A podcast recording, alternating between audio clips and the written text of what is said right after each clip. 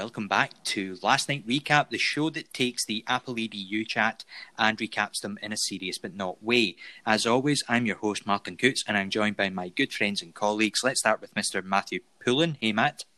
Hey, Martin. How you doing?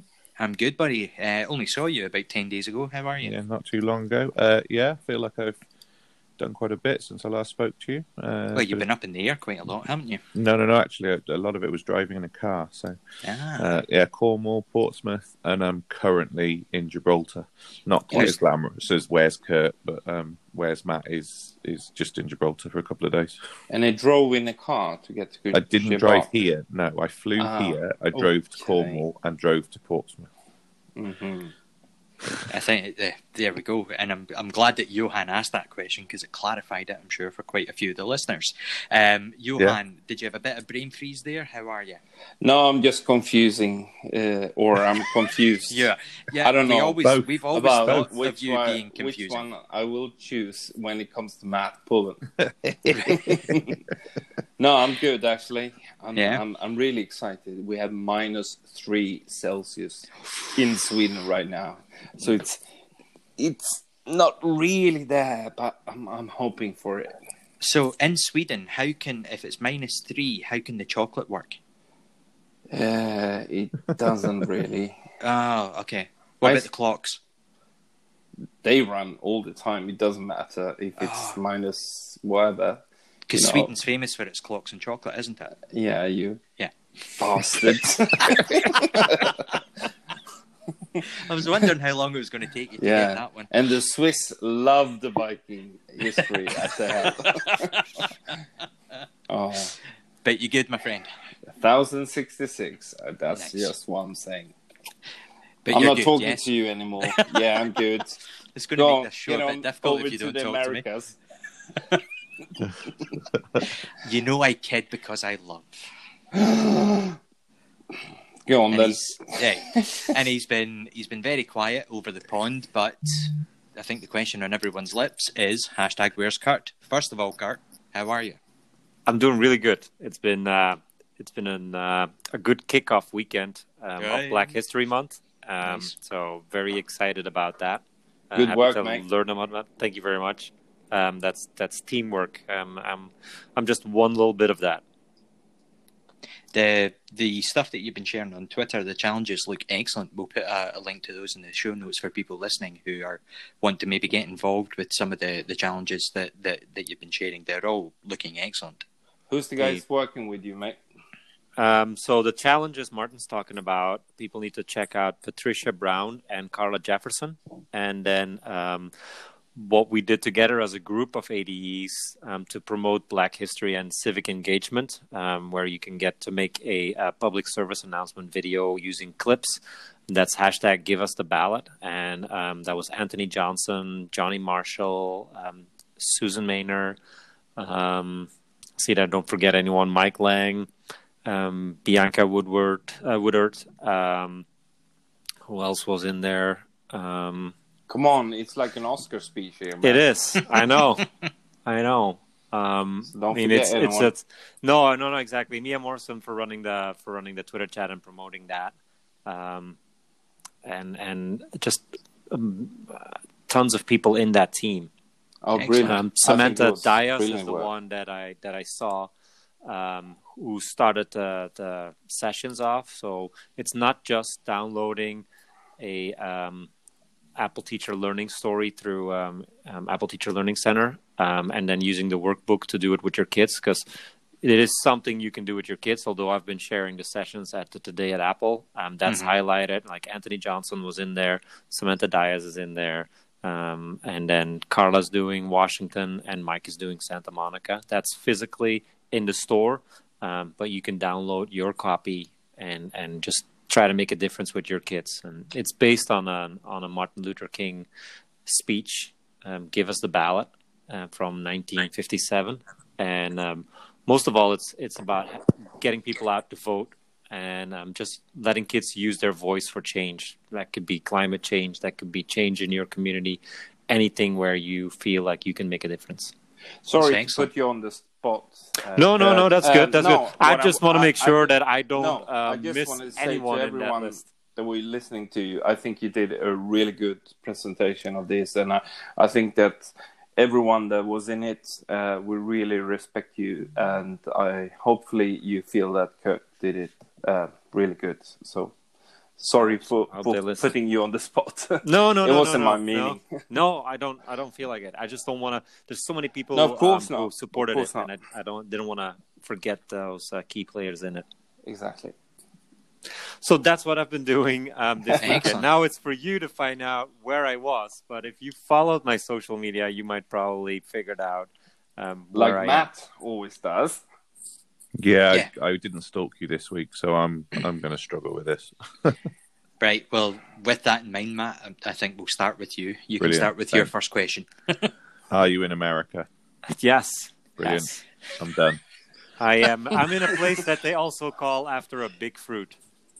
Oh, nice. Yes. Oh, okay. That makes it easy. Wyoming. Pineapple.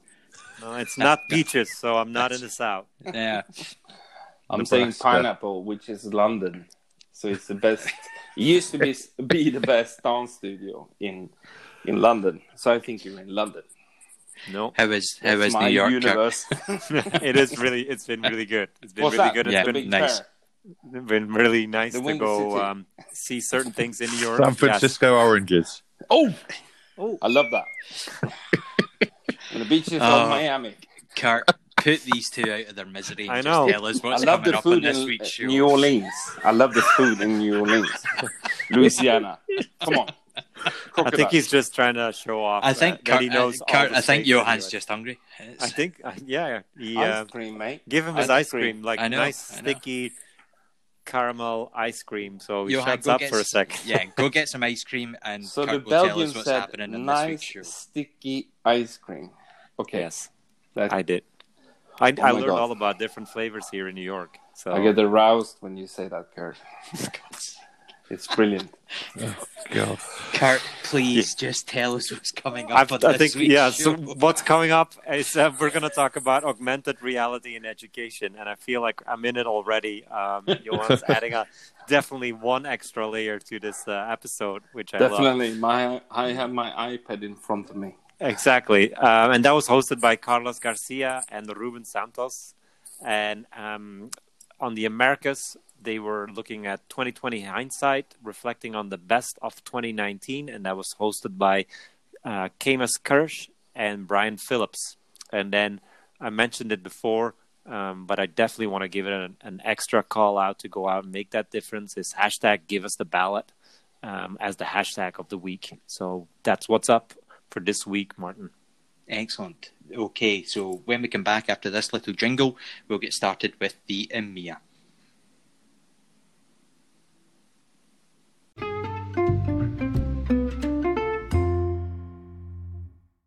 Okay, it's time to recap the EMEA side of Apple EDU Chat, and as Kurt said, that was using augmented reality in education.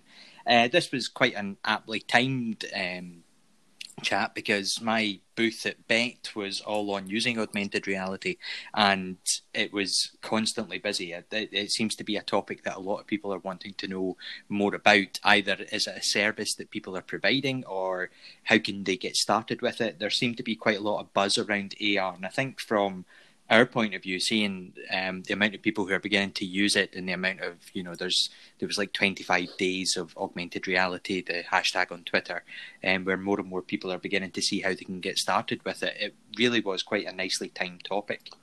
Yeah, Martin, I really liked the thing you did to me. With the overlay of the body?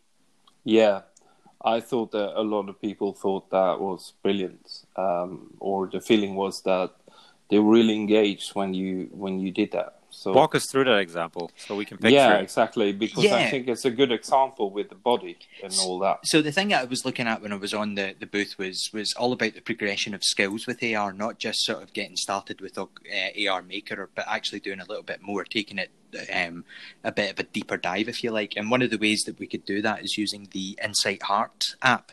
So the one that allows you to actually view a body either standing up or lying down, look at all of the veins, the muscles, how it all goes together. But the idea that I had, Johan was standing very patiently waiting to talk to me. But I think, Matt, you'd seen this as well.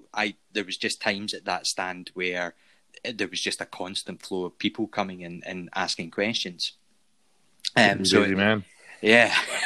It got to the stage where I thought, right, the only way I'm actually going to speak to Johan is if I make him part of the demo. But the idea I had was, if pupils are working in pairs, they can take the one of the person using the iPad can have their partner standing opposite them, and then they can use the app to overlay the body on top of a real person, and then with it mirrored to the board, you're actually beginning to see in real time what the overlay of the heart, the veins, how it all flows, what it looks like in terms of, you know, so they're making that connection, not just, ooh, this looks visually amazing, but what they're actually seeing is, oh, wait, so that's where the heart is placed. Oh, I didn't know that vein came down this way. And it's more, I think one of the benefits of AR is this fact that because pupils are taking their learning into the palm of their hands, literally into the palm of their hands, they're able to make a little bit more of a meaningful connection. And I think that's where AR really sets itself apart from some other virtual learning tools that might be out there, is the fact that it does augment itself into the real world. But what I really liked was actually what happens when you showed it to the teachers. Oh, that click, that kind of... click, and then you were starting to have a conversation about where they could take it. Yeah, exactly. Or just talking about the heart or talking about something. So immediately when you saw it on me, you were starting to connect and starting to discuss, and that's what I see with students as well. Yeah. So it was almost like I was the teacher when you would dominate, because you two were starting to discuss, like, oh, that's how it looks like, and blah, blah, blah. And that's the discussion that you want in the children as well. Absolutely. So that's why I saw it from the other side, if you will. So that was amazing, actually, because they got excited that you want the students to become as well.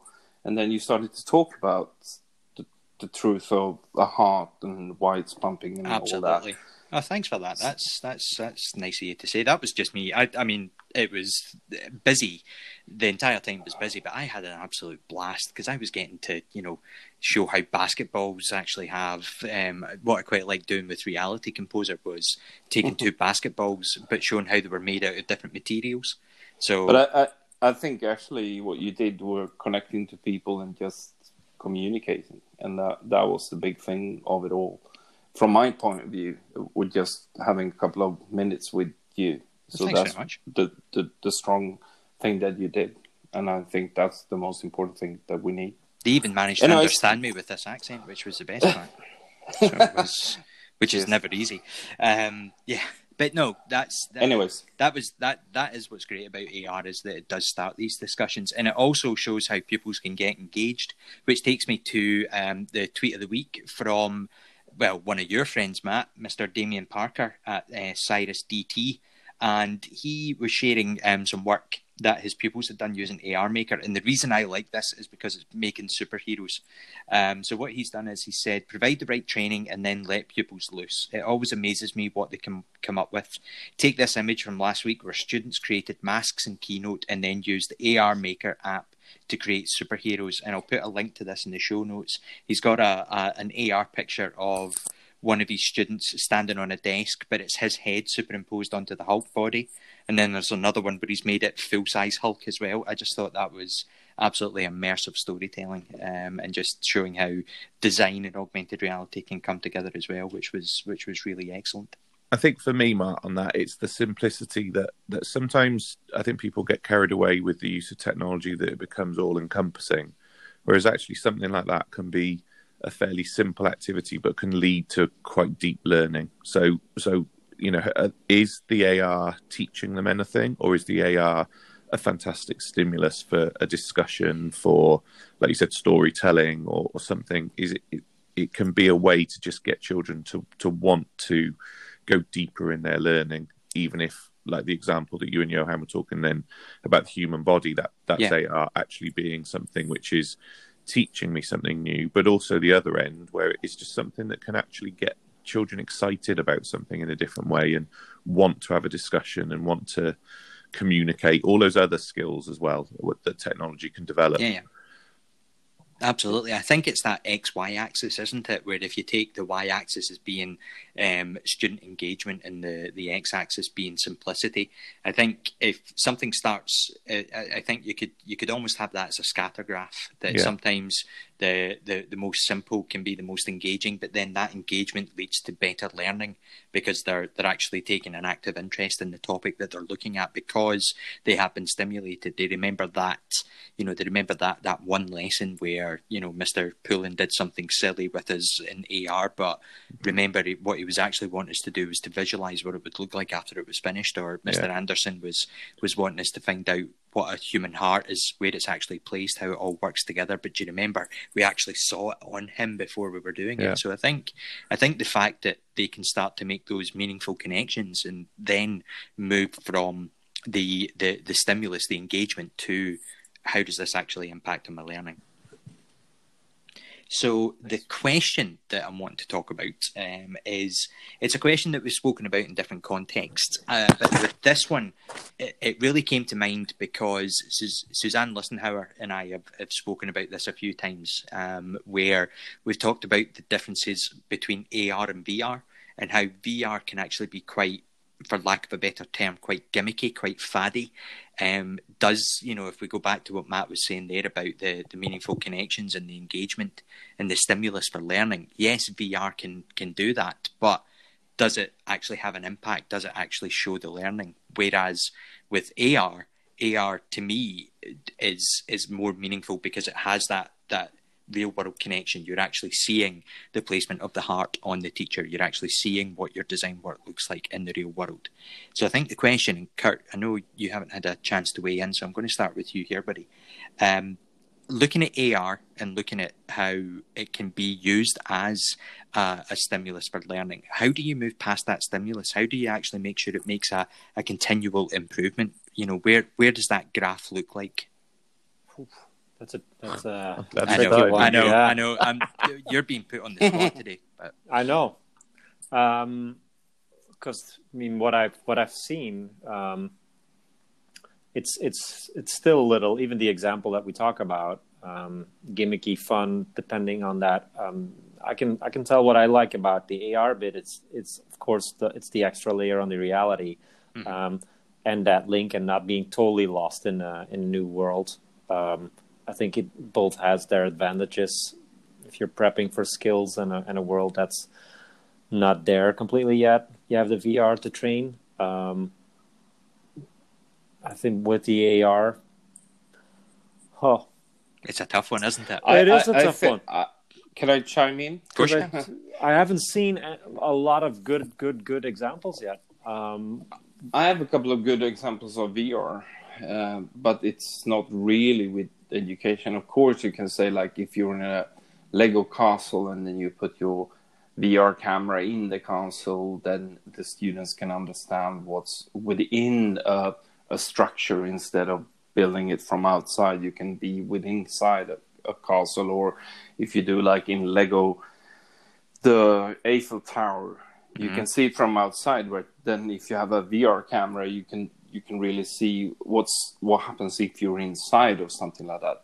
But where I've seen VR really doing something really spectacular and new is with older people.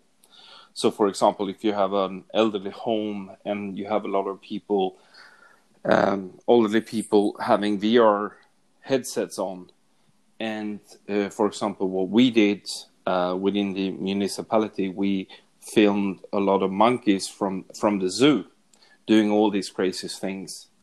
And what happens with older people that are very still for a very long time, and you do a virtual reality experience of monkeys running around, they start looking over, like lifting their head, moving their upper body.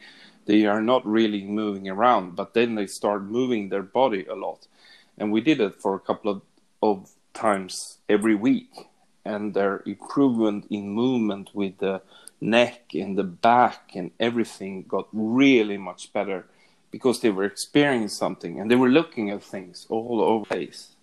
Do you understand what I'm saying here? Yeah.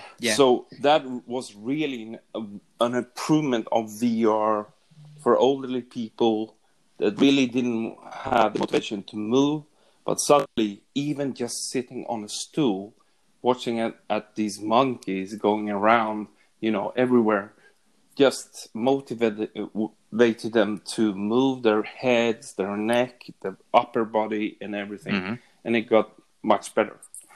So that's actually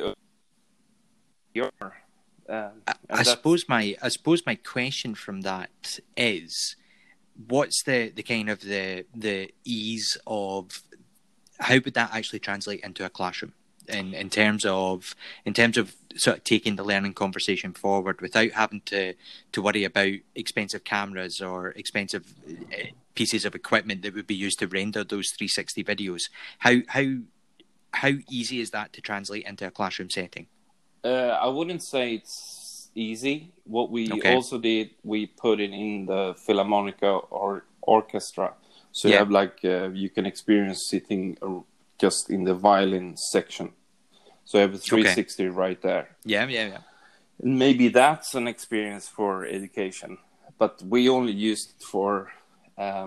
elderly people, just to engage them more in culture, nature, things like that. I'm just saying where I see where the VR right now is really succeeding, and I think that's a really great thing. I think my concern there is the creation of that content and how the amount of money that you have to spend on the equipment to actually create that content. Whereas for me, I mean, some of the AR apps that are being used in education just now are all free. And they're all just using the kit that's already in the school. You've got an iPad. Yeah, I'm totally with you. I was just describing where we use AR, it's VR to just get. But I do agree that AR is a more. Well, that's from a creation point of view. The augmented reality possibilities right now are easier, I think, accessible, just like you said. And I don't necessarily want to say that the free apps, just the interface and what's possible lets you take that in your own hand, where VR still feels for me as something that I have to go through. And there we are again with the consumer-creator discussion. And that's what I like about augmented reality. One, it's on top of the existing reality. That could be like restorations of art pieces, of things that come to life. I'm looking for that more meaningful and deeper impact, where it's what's happening to that layer. And there's not enough animation for me on it and interaction with it. It's still, you have some kind of graphic that you put on top of this current layer that's out there, and then what? Yeah, and I think that's a lot of the examples we're seeing just now. I mean, there are some absolutely excellent examples that take place. But, you know, if you take AR Maker, mutual friend of ours, Wolfpack member Gavin Smart, shared one where he was looking at creating the solar system using AR Maker. Mm-hmm. Now, AR Maker's got some of these features where you can have a globe spin or you can have a small orbit, but you can't actually... you can't actually define the path of the orbit. You can't define the length of time. You can't, say that Mercury's going to have a faster orbit than Earth and so on and so forth. Mm-hmm. Right now, you're still very limited in that, and I'm exactly with you. The examples that you see just now are great, but at times they really do feel like they're kind of one shot. They're one thing that you're doing with it, and it's that's kind of the way I was wanting to see things sort of coming forward. And that's where I would love that. Going further, and like the session I went to takes that with Swift Playgrounds, that's and a good then one. Makes that into art that's interactive. Pieces of art that are running over your table, or you have to like go and hunt for it, where you explore, and it's an extra sense almost.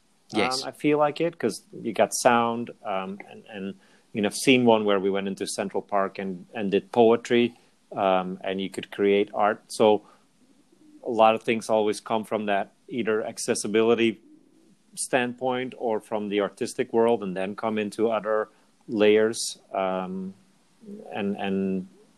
I've seen better possibilities than what we can do now as educators, mm-hmm. Where that step from, okay, I can do an AR Maker to I want that, where it's interactive and two people can join on each on their iPad or other device and interact with each other.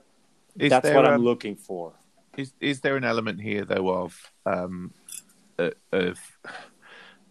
not that we want everything in an instant and that kind of instant gratification, but if you think to like the iterations of like Keynote or Pages, mm-hmm. you know, where we are now is a million miles away from where we were when iPad first came out and Keynote was available on an iPad. And are we almost in danger of thinking that, oh, there's this new thing, and what are we going to do with it that's going to be as awesome as all the other things we're already doing? Well, that's what I'm wondering. And forgetting the fact that all of those things that you know, like Keynote on an iPad's 10 years old and all that, and it's gone through lots of iterations where teachers have used things and tried things, and that it's gone back to developers, and they've and actually we are at those really early stages of thinking about AR and its actual purpose in the classroom. There were times when people were doing some quite gimmicky things with AR 10 years ago, and are we still trying those things to see what actually is going to make a difference? I think it goes. That's exactly what Kurt's kind of. Yeah. I think that's the point Kurt is trying to make. But that's the exciting time, isn't it? Where people are trying out these things, and it takes a group of innovators that are happy to take those risks and try, but actually reflect to say, what difference has this made? Is this? Mm-hmm. It was fun. We get that. Kids were engaged. We get that. Mm-hmm. But what else happened, and what's changed because we've done this? And it might not always change because you've done it, and actually you might just stay with it's raised engagement and it had a nice impact. But there will be someone that will come out and say, I've done this and this was the impact. And then that will set a whole other group of innovators going, I'm now inspired by this. Yeah. And I'm going to push the boundaries further. And I think that's exciting. I think that's a really cool time to be engaged in what the possibilities of AR, but it's also good to question, why are we doing it? I think so. And I think that's where I get quite excited by apps like Reality Composer, which do take it from the kind of the static single animation style, and it does take it into the pupils actually looking at the links, looking at the connection, looking at so I've got two basketballs bouncing up, one is made out of plastic, one is made out of rubber, why does the rubber one bounce higher, why, there are so many things that you can actually change with it, there's so many variables that you can almost take it to that computational thinking level, and you're beginning to make that connection between if I remember when we were in coding and we were looking at this about steps in order, this is the same with this, but I'm also, I think it's looking at that progression, and it's finding that pupils are beginning to build this skill set and build this skill level that they're moving, right, I'm feeling comfortable with augmented reality, I can use AR Maker to tell a story with a static image or with a spinning globe, but what do I actually want to do with this now, how do I want to take it further, how do I actually want to look at the connection between the orbit of the Earth versus the orbit of the Moon, why do we only ever see one side of the Moon, well I've done a Keynote animation on it, but it would be quite cool if I could take those two aspects and I could actually put it into the class and we could explore it in a bit more detail. So I think it is a combination of that. And as you say, Matt, we're kind of moving, we're sort of in the honeymoon phase just now. Mm-hmm. And it's almost as if, right, we've actually seen what AR looks like when the lights go off. Let's actually see what it looks like when we've been married for 5 years and we see what AR looks like when it's just up in the morning. Really bad analogy, but it was the only one that could really come off the top of my head. I thought it was quite good. Yeah. I think there's definite scope for more for educators to kind of take it a bit further. And I'm wondering if and I'm not saying this is anyone in particular, but I'm wondering if there's a little bit of rose-tinted glasses with AR just now, where people are looking at it and they're thinking, oh, it's brilliant, look at this. And it's almost as if, right, you've done that, where do you go to next? What's the next stage? How do you take this further? Where is the actual connection? Build me a lesson based on that, and where did the pupils go after they've created that? Feels like you've laid down a challenge. Well, that's it's watch this space, because there might be something coming. No, I'm just but yeah, I think it is. It was one of the things I was mentioning when I was at the AR part of my booth, and it was I want to see a skills progression, and I batter on about skills progression because it's something I talk about all the time, but I really want to start to see this skills progression that, say you get started with AR Maker or the Very Hungry Caterpillar augmented reality bit, where the pupils are taken in by that ooh, ah, but then it's the, right, where is the meaningful connection that AR has to numeracy, to science, to literacy? How does it all come together? Okay. I feel like we could, again, with everything, we could go on with some of these topics, but thanks for your thoughts on that, gentlemen. Kurt, apologies again for putting you on the spot. No, I think after the fumble, I think I recovered like a good quarterback. You did. Yeah, I think the Chiefs are going to be giving you a call. I promise in the Americas chat, I won't stump you. Okay, oh. I won't put you on the spot. In the Americas. I'll put you on rapid fire. Because Kurt leads the Americas chat. That's as the technique. Always, yeah. As always, the Wakelet recap will be in the show notes. Guys, thank you very much. And Kurt, it's over to you for the Americas. Great.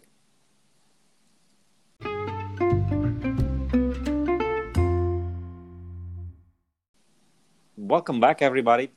As Martin just said right before the jingle, we kick it off with the Americas chat, putting another layer on that, not an augmented one, but we were talking about looking back and reflecting on 2019 and also the 2020 hindsight. That was hosted by Brian Phillips and Kamus Kirsch.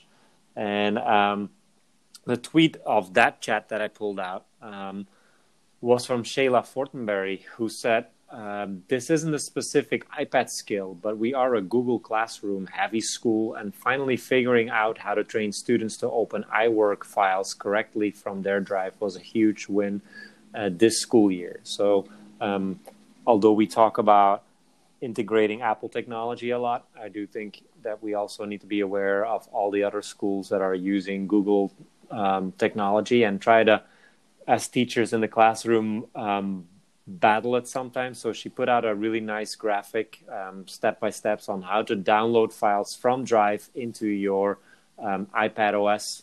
And use that. So if you store your Keynotes or your Pages or your Numbers file, you've probably all had the aggravation when you try to open it up again, that it's not that simple because it goes through another platform and another vendor. So Shayla Fortenberry posted a really nice graphic for you to learn a few steps and have that not be a problem anymore. Can I just pose something on there, Kurt? Cool. Because I have always used files to do that. Because I can just see them in that in iPad kind of language on my device. Mm-hmm. So in files, it shows me it as a Keynote or a Pages, even though it's stored in Google Drive, and it opens straight up into Pages or Keynote. Mm-hmm. And I find that quite just a simple way, only because I was talking to a group of teachers today about that in terms of they're a Google school and how do they integrate it and use those things. So, and that's the things we hear, win, isn't it? A lot of times, a huge win. Yeah, exactly. Like once you have the Files app and you can link it all together, it comes back sometimes to how you draw that blueprint and talk to your technical department to run that. And sometimes if they're very familiar with one platform, they might not be with another one. And then personal opinions come in, and that doesn't always help the teacher in the classroom who just wants this thing to work. And I think that's the thing, isn't it? That's what she nails there, is when you get that simple workflow working, you can win over those teachers. Exactly. Because that's usually the obstacle. They can probably do wonderful things with the apps, but if they can't get it back afterwards, is and just simple things like sharing your students' work. Like, if they turn it in and you can't open it, how are you going to get feedback on it? And if that becomes a problem, then you're not focused anymore on your actual teaching, and now you're dealing with the struggles and aggravation of the technology bit. And it can be really simple, as the four of us always have experienced. Yeah, I think, again, it just comes down to, I know shared iPad sometimes has an issue with Google Drive sign out and sync across. It's not just Google Drive, it's Dropbox, it's Box, it's any of these apps. Yeah. But when you sign out on shared iPad, it doesn't always sign you automatically back in to Google Drive, OneDrive, whatever it is you're using. So it's almost as if it's finding that single solution that works, and whether it does work or whether it doesn't work. That brings me to the questions that were asked. And it was kind of like a little bit of a rapid fire and almost like an extended version of Questions with Matt, in a way that it was about, what's your favorite accessibility skill on iPad? What's your favorite app for creativity? What's your favorite tool for productivity? So instead of asking you guys once again, that I already know that Keynote will be your answer. I was going to say PowerPoint. I wanted to shift a little bit because of a recent update that happened in the Apple Teacher Learning Center. New skills for iPad and macOS came out. So macOS is on Catalina, as we know, and iPad went to iPadOS. And that comes with new skills, new lessons in Apple Teacher Learning Center, and new quiz questions on that. I wanted to know if you guys had the chance to go through it, and what was your favorite skill or something as leaders of professional learning that you would always introduce to teachers who are new to the technology or have been doing it for working with it for a few already. Nice. Let's see who I can put on the spot over here. I have choices. I'm not going to say Johan because he's really quiet. I'm not here. I know what I think, but okay, good. I don't know, but I don't think with the Apple Teachers thingy, then you have to ask someone else. So start with some of the other guys. Well, Matt, I'll fill in. You did your first session today, probably.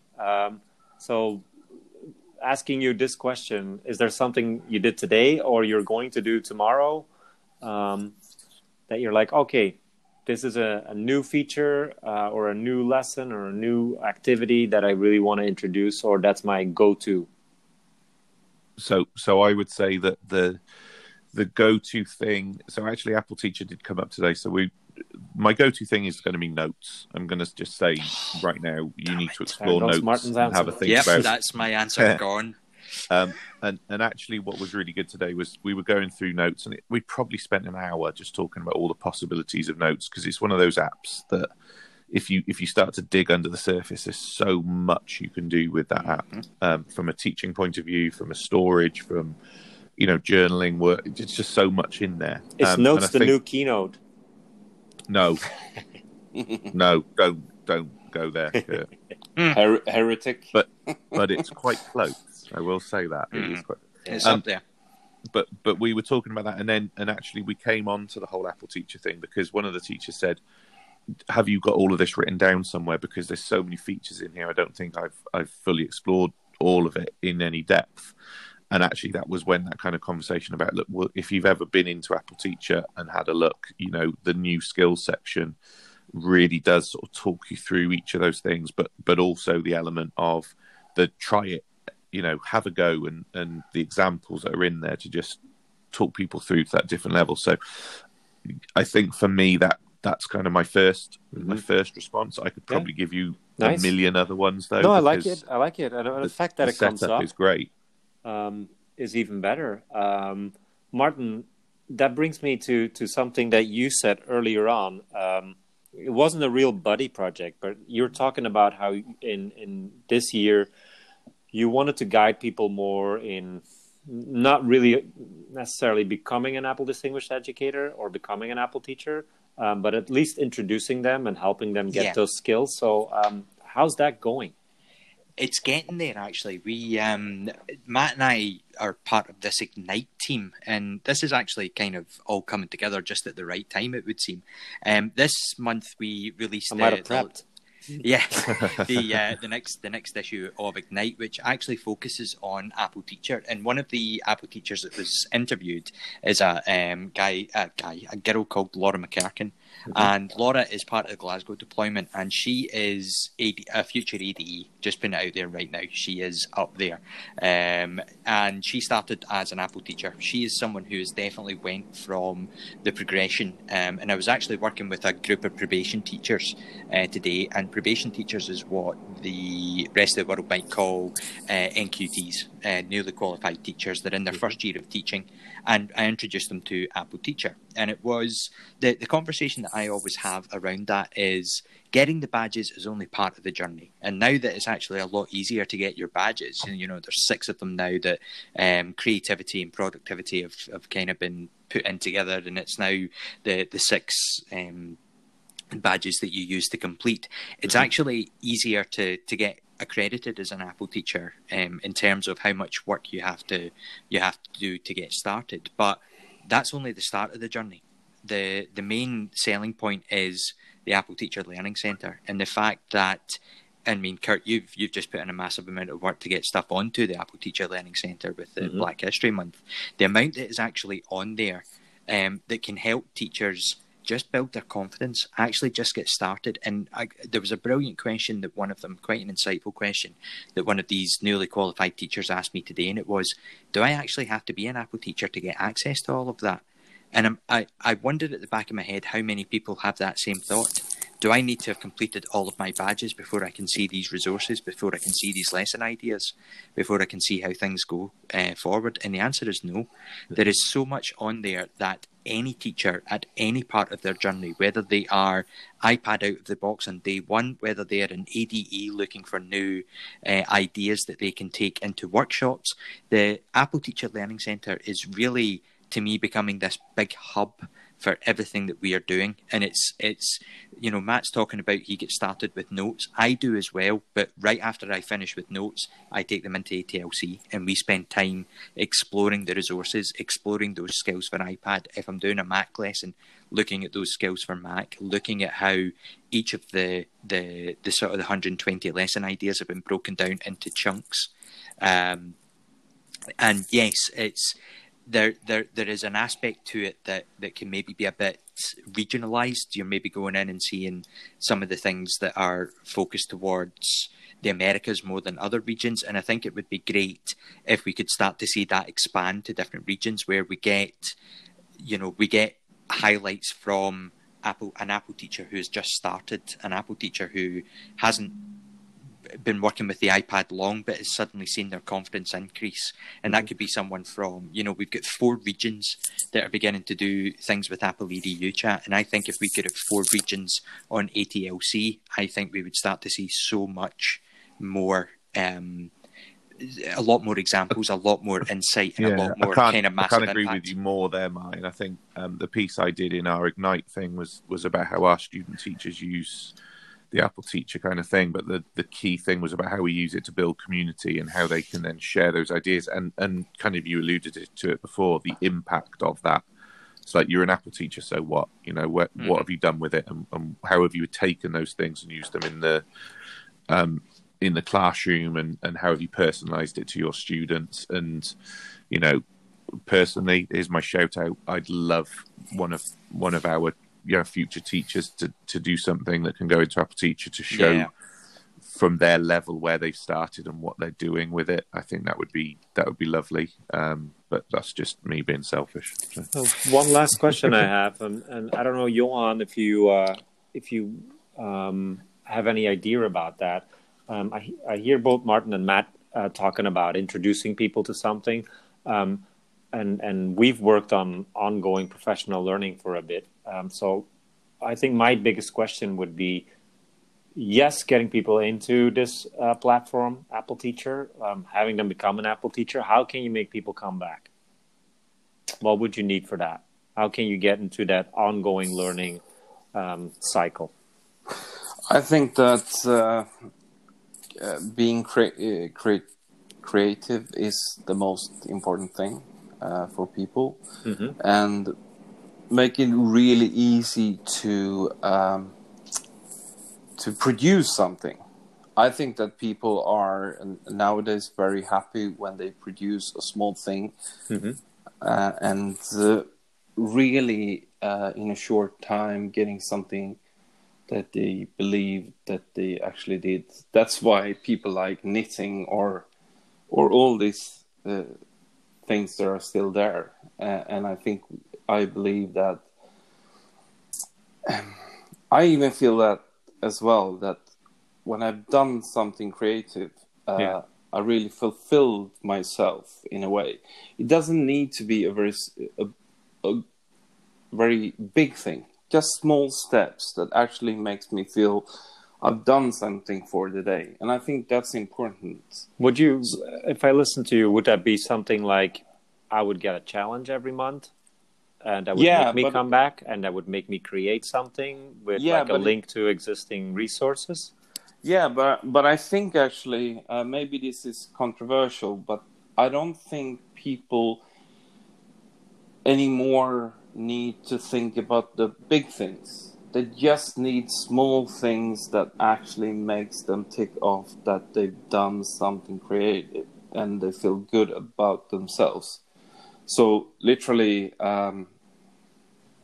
there's a way of therapy when you think about making good things, small steps about yourself, so you feel good about yourself again.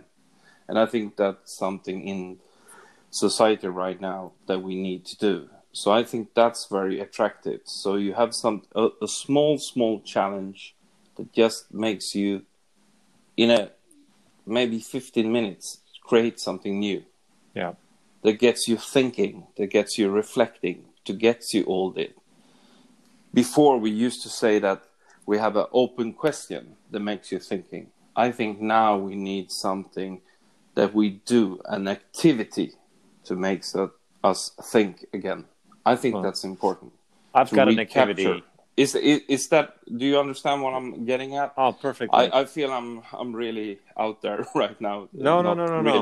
And I'm going to bring it back really simple. An activity with meaning that's short and that touches us all. That brings me to jingles with Matt. Oh, that can make a difference. And I think that sums this section perfectly up. So Matt, whenever you're ready, we're ready for a life-changing jingle by you and your iPad, and maybe some help from anywhere else. But I think lately you've been pulling it off just by yourself. Let's go.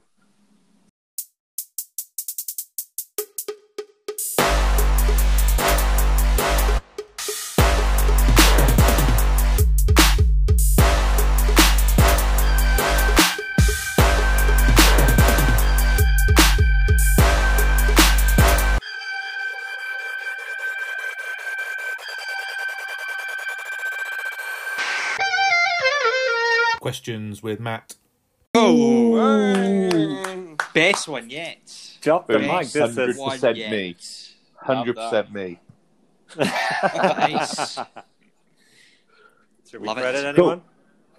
Cool. No, that was 100% me. I'm not even kidding. Oh, okay. I even played it to Max to get his seal of approval, and he said, "Dad, you've done the best one ever." I think so. Yeah. I think so. This is. It feels like I could picture you walking into an arena. A boxing ring ready, and this is your anthem to go into. That could well be the case, guys. It is Questions with Matt. It feels a little bit like a subpar section of the show after Jingles with Matt, but we're going to stick with it. Questions this week, guys. I'm going to actually pose a question to you guys because I think the last few weeks we've had BET. There's lots going on. And I wanted to kind of reflect on the whole conference kind of approach. A conference, yes. Yeah. So what are your key takeaways from any conferences that you've attended? And then a kind of extension to that is, what advice would you give to people that might be this year thinking they're going to attend their first conference? What one tip would you give them to to make sure they get the most out of it. Johan, I'm going to start with you on that one, because you were at the BET conference in London recently as an attendee. And what was kind of your key takeaway, other than meeting Martin and doing some AR stuff? Oh, that was totally the best thing ever. Yeah, and I found some good ice cream stands. No, definitely in a conference, I would say connections. Okay, I think that's the most important thing for me.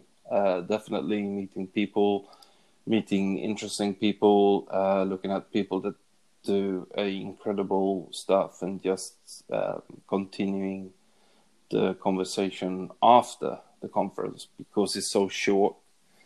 And if you find someone that you really are inspired with, and you need to get that contact and continue, I think that's really important. So that is nice. And yeah, so starting with that human connection, and then I would say that you've got that continuing with a social media connection or whatever, but you've made that first sort of touch point in terms of what you've got in common or what you want to find out more about. Yeah, definitely. Cool. Martin, what do you think? Yeah, I'd actually have to agree with that in a big way. One of the takeaways from me is always the fact that you get a chance to catch up with people that you haven't seen for quite a while. You might talk to them on social media, but then seeing them face to face, you actually get to hear firsthand some of the things that they've been doing, some of the success stories. And even, if I think about you, Matt, and Miriam, and Greg Hughes, Alice Nutt, for educators who were actually doing BET shout-outs this year. You were actually presenting for 30 minutes. That's a highlight as well, regardless of the fact that I didn't get to see it, being so just simply because I couldn't. I really wanted to get to see all of you, but I just couldn't get time to get away. But the fact that I have been involved with some of their the prep for those, and actually seeing what the work that you guys put in and seeing that actually come to fruition is a big highlight.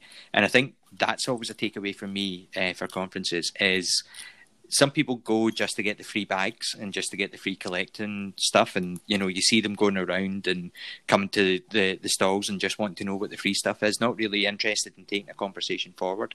But people who actually... on the opposite side of that, people who go there just to see people and to actually have a conversation and to catch up for a coffee and to catch up for even a hug and a chat, that type of thing is the big takeaway. Actually just seeing and hearing what people are up to, what they're doing. You can't actually put a monetary value on that. Yeah, good. Yeah, very important. Johan? No, we've been to Johan. Kurt? Yeah. What are you? I'm thinking, you two are coming to ISTE for the first time. And it's something that the organization of an ISTE thinks about when 25,000 educators are attending, and most of them for the first time. You need to have a plan. It's a big venue. It's intimidating, and if you want to get to the conversation and the connection part, you also need to plan your learning journey. Like, where are you going to? What are you interested in? What are you going to take away for yourself? Because if you let a big event like a conference, like a BET, like an ISTE, like a CISA, whatever is out there, just approach you, then you're going to drown in it. So looking ahead of time and knowing your goals, knowing what you want to grow in, I think that would be the key takeaway. Organizations like an ISTE have an info point where you can meet and someone will help you plan your journey, because they've been running big conferences for years. So that's something I've seen, even from the small conference, in small being in Belgium, the largest conference is 1,000 people. That's nothing compared to these numbers. But you do want to pick out something that's good for you, that you can do something. And I feel sometimes we pick what we know. So, I know augmented reality, so I'll go and do that session because I want to see someone else present on it. Mm-hmm. If you come from that angle to see how someone else approaches it, great. If you want to keep going over and over the same topic and not move towards the fear and challenge yourself, how are you going to grow then? It's just my question. I think that's a really good point to finish on as well. Yeah, surely a conference is about building new ideas. It's yeah, I think that's really good. And maybe we'll do an episode in the future, I suppose, as we move towards like ISTE and those sorts of things, mm-hmm. about how people can go about planning their things. And I've seen a lot of people actually on Twitter just before BET really sort of sharing what they were planning to do, and then sort of getting advice from other people. Is there anything you think I've missed? And that kind of crowdsourcing of, you know, what are other people sort of looking at? Have I missed something? Because there can be so much going on. So, yeah, really good advice there, guys. And yeah, I think they're all really relevant. So. Although, Matt, hearing the amount of people at ISTE, does that not make you a bit nervous now about her? Yeah, I'm just a little bit nervous. Yeah. I mean, I'm all right with 1,000 people. Okay, we'll come back to that. Not all in the same workshop. Yeah, and it's over a few days. But still, if it's 10%, that's still pretty big. It's pretty big. You'll see it. The room is pretty big.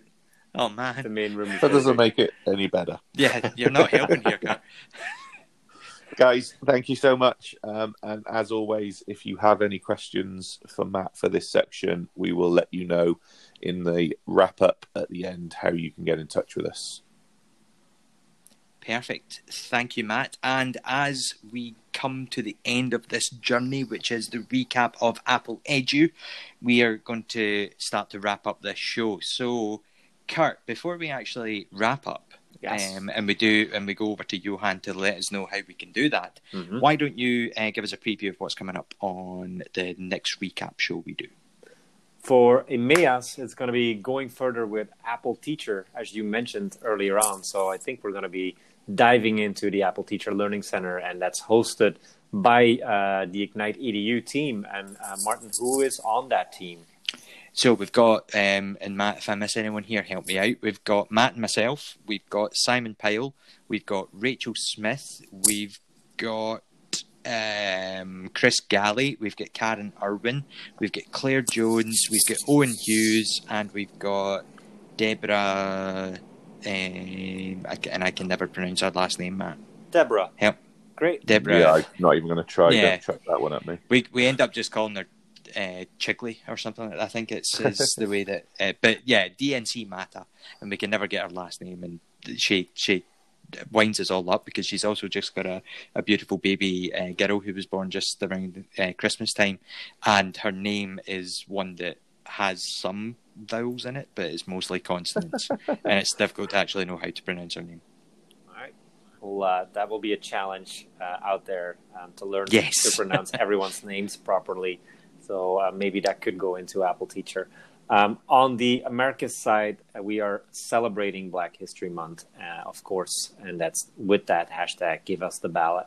And Christine Medrano and Bianca Woodward are hosting this one, and that's at 6 p.m. PST. And I forgot the timing for the EMEA one, and that was at 8 p.m. GMT. Yeah. And those are the two topics coming up in EMEA and in the Americas. If you want to know about the other two chats at Asia Pacific and the Spanish chat, then log into your Apple Teacher Learning Center to have a look at the questions and what's coming up right there. Perfect. And as Matt said, if you're wanting to leave a question with Matt, there are a number of ways you can do it. First of all, the hashtag questions with Matt is one that is available to you that you can use. If you tag us on Twitter, which Johan will tell you our Twitter handles in a second, you can send a message that way. You can also do it via the Anchor app. We record using Anchor, and one of the ways that you can do it is to log into Anchor. You don't even need an account. Go to Last Recap. You'll see a message that says leave a voice message. You leave it there. It appears on our list, and we can include you in the show. Johan, if people have been kind enough to listen to this show, what can they do? Yeah, they can definitely hook us up on our favorite media, which is Twitter, it seems. So our Twitter handle is Last Recap, but you can actually send us questions or, reflections to us personally, so I would ask, let's say, Matt first. What's your handle? So I am at MAT6453. Oh, brilliant. And Martin, please. I'm Mcoutts, Coutts81. And then Mester. So that's MWESTERKURT. And I'm Anderson_EDU. We would like to say thank you for downloading this podcast. If you like this show, please rate and review us. Listeners' comments and ratings keep us high in the rankings so that new listeners can find us. Please sure to find us at Last Recap on Twitter for more news and podcasts. Over to you, Martin. Yeah, thank you very much for that, Johan. Matt, thank you for your time this week. No problem at all. Kurt, always a pleasure. Same here. See you guys. Johan, thank you very much for that wonderful way to wrap up the show. Ice cream. Nice. And we will see you all next time. Thank you very much for listening. Have a great week. Goodbye. Bye-bye.